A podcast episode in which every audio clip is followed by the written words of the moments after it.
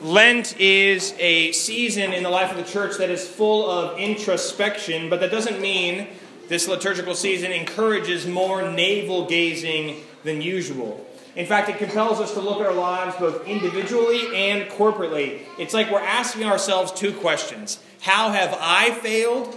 And how have we all failed? It's not an easy season in the life of the church.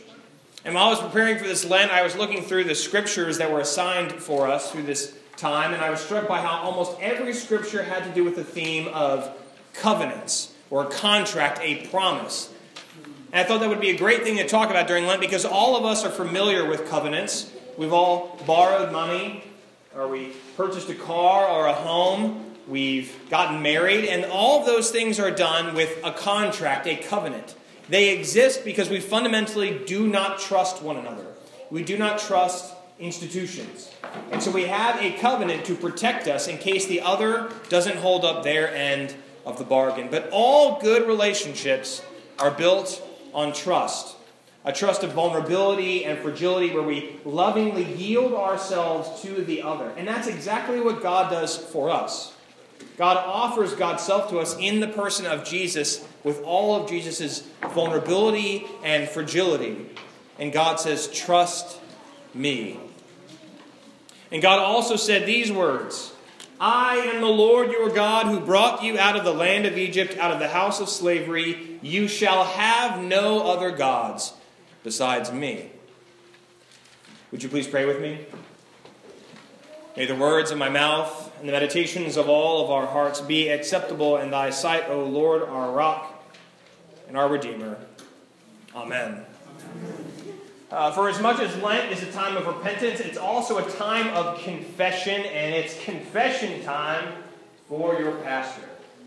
Friends, I have something weighing heavy on my heart, so I have to confess to you, and it is this I hate Sunday school. I hate Sunday school. I have hated Sunday school since I was a little kid. And frankly, I don't think you can blame me. Because try as they might, my Sunday school teachers were pretty terrible. They were pretty terrible. And not only my teachers, but the rooms themselves. Everything about Sunday school was off for me. To the church where I grew up, Sunday school happened before church started. So we had to wake up even earlier on Sunday morning just to get to Sunday school. We'd argue and yell at each other in my family, get in the car, make sure our, our outfits were all color coordinated, and then we'd get to the building and we'd be shuffled off to our different rooms. And the rooms themselves were absolutely terrible. Because Sunday school rooms are where you put the fourth generation of couches when you're no longer using them. It's where you put all the battered and bruised Bibles that no one wants to read anymore. It's where all of the very weird posters of biblical scenes hang on the wall with faded colors. You can't really tell what was there anymore. Everything about Sunday school, for me, was terrible. And try as they might, our teachers tried. They tried to teach us about the Bible. And I can't remember all of the lessons we learned, but I, I do remember the day that we learned about David and Goliath. You know the story, David and Goliath? David takes a little stone and he whirls around and he takes down Goliath. I'm sure our teachers had some sort of theological construct for something we were supposed to glean from the story. But the only thing I remember about David and Goliath is looking in my Bible and seeing a picture of a chiseled and ripped Goliath. He didn't have a six pack, he had a 16 pack. And I remember looking at it because all we talked about was, man, I want to look like Goliath one day. And I'm sure as like a seven year old, we were all lifting up our shirts and seeing what kind of flabby six pack we could put together. And that was the lesson about David and Goliath. I can remember the day we learned about Abraham and the sacrifice of Isaac. Do you know the story? God says to Abraham, You shall take your first son, you'll take him on top of the mountain, and you will build a fire and sacrifice him before me. Now, I know now as an adult that God also provides a ram to be sacrificed instead of Isaac. But the teenage Taylor didn't hear that part of the story. And when I went home and I saw my dad gathering firewood for the fire, you better believe I didn't go to church for a month. I didn't want to die. Abraham and Isaac, David and Goliath. I also remember the day we learned about Jesus and Mary Magdalene. Jesus and Mary Magdalene. Do you know the story? It's this woman who is about to be stoned to death, and Jesus saves her and says to the crowd, Let ye without sin cast the first stone. But all I remember is our teacher referring to Mary Magdalene as a lady of the night. And a lady of the night sounds more like a vampire than, well, being a lady of the night. That's my Sunday school knowledge. And I could fill a whole sermon with Sunday school anecdotes. I could tell you some really good stories. Because in Sunday school, I never learned about the Bible to be educated. I learned so that I could win the candy, so that I could get the gold star next to my name. That's what Sunday school was all about. But the one story I remember more than any other was the day we were quizzed on the Ten Commandments. We were all sitting down around this broken table, and our teacher gave us each a blank sheet of paper. And she said, I want you all to write down the Ten Commandments in order. You have 10 minutes. I remember staring at that blank piece of paper, and not a single thought came to my mind. I just sat there and stared, and finally, I think our teacher saw all of us staring at blank pieces of paper, and she tried to encourage us. She said, You know, the things that God tells us we have to do. So then I started going in my mind, okay, what has the pastor told us to do? What can I write down? And I'm sure that the very first thing I wrote down was God commands us to give him all of our money. Because you've heard preachers talk about giving money, haven't you? So I'm sure that at the top of the page I just had the money symbol. But that's one out of ten. And I looked at the other blanks and I could not think of anything God commands us to do. I'm sure that I probably wrote something about being nice to my sisters, because that's something my parents used to say, and they were as close to God as you could get. But then the buzzer went off, the 10 minutes had expired, and I probably only had three things written down on my paper. And so I, along with my compatriots, I walked up to the front and I put down my sorry excuse for a pop quiz on the teacher's desk, and I knew that tween-age Taylor would be getting no piece of candy that day. So, friends, I want to know do you know the Ten Commandments? Do you know them in order. If I gave each of you a blank piece of paper today, would you get your piece of candy? Would you get a gold star next to your name? When I was living in Durham, North Carolina, there was this fad that happened. I used to ride my bike everywhere in town, and I'd be riding uh, from my house to class, and I'd go by all these houses, and in their front yards were signs. And they weren't the signs for the politicians they would be voting for in the fall, it was a copy of the Ten Commandments. You know, with two stone tablets, with five on one and five on the other. And house after house after house had the Ten Commandments out for everyone to see. So as I rode my bike, I didn't know who they were going to be voting for, but I was reminded to not kill anybody, to not lie, not take the Lord's name in vain.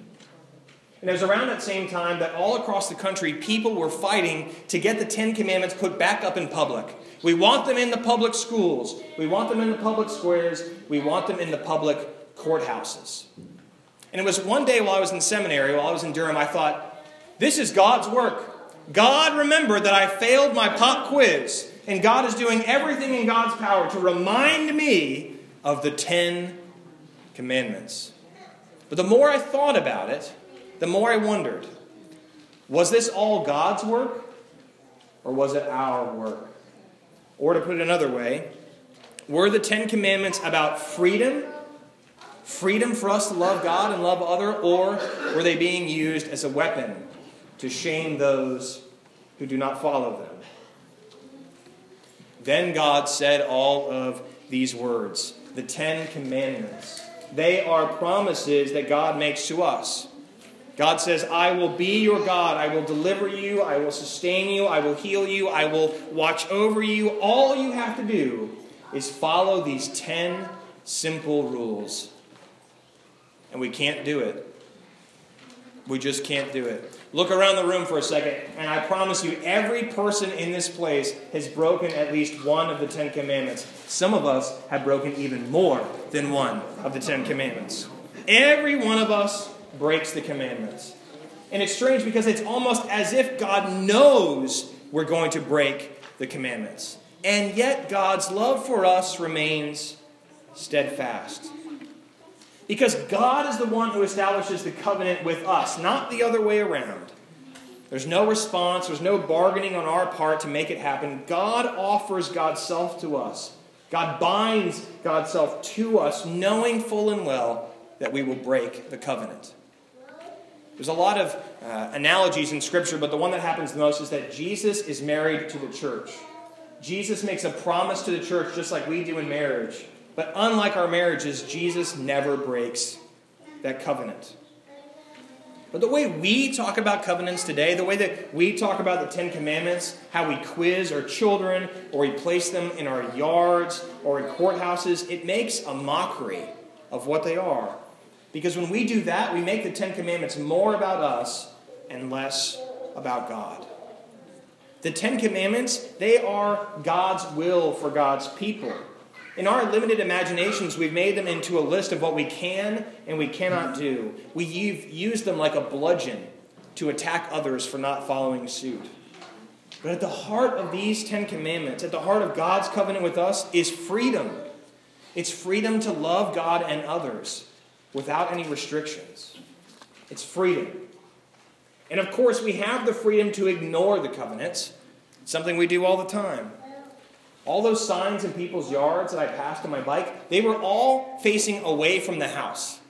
It was like the people said, We want all of you to follow all the rules, but we don't really care. It's all about everybody else. Put them up in the courthouse, quiz your kids in school, do all this stuff, but guess what? It won't change anything. It's just like putting speed limit signs on the highway. People are going to drive as fast as they want. And if you ask me, I find it to be incredibly ironic that people in our country want to have the Ten Commandments up in public again. In our country. Because here in the United States, divorce right now is over 50%. You shall not commit adultery. Do you know that here in our country, we have more guns than we have human beings? You shall not commit murder.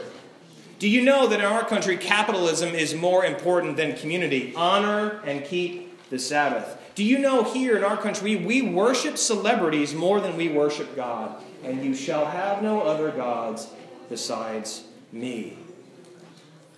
Friends, if history is any indication, public displays of religious affection in the form of the Ten Commandments will not change a thing.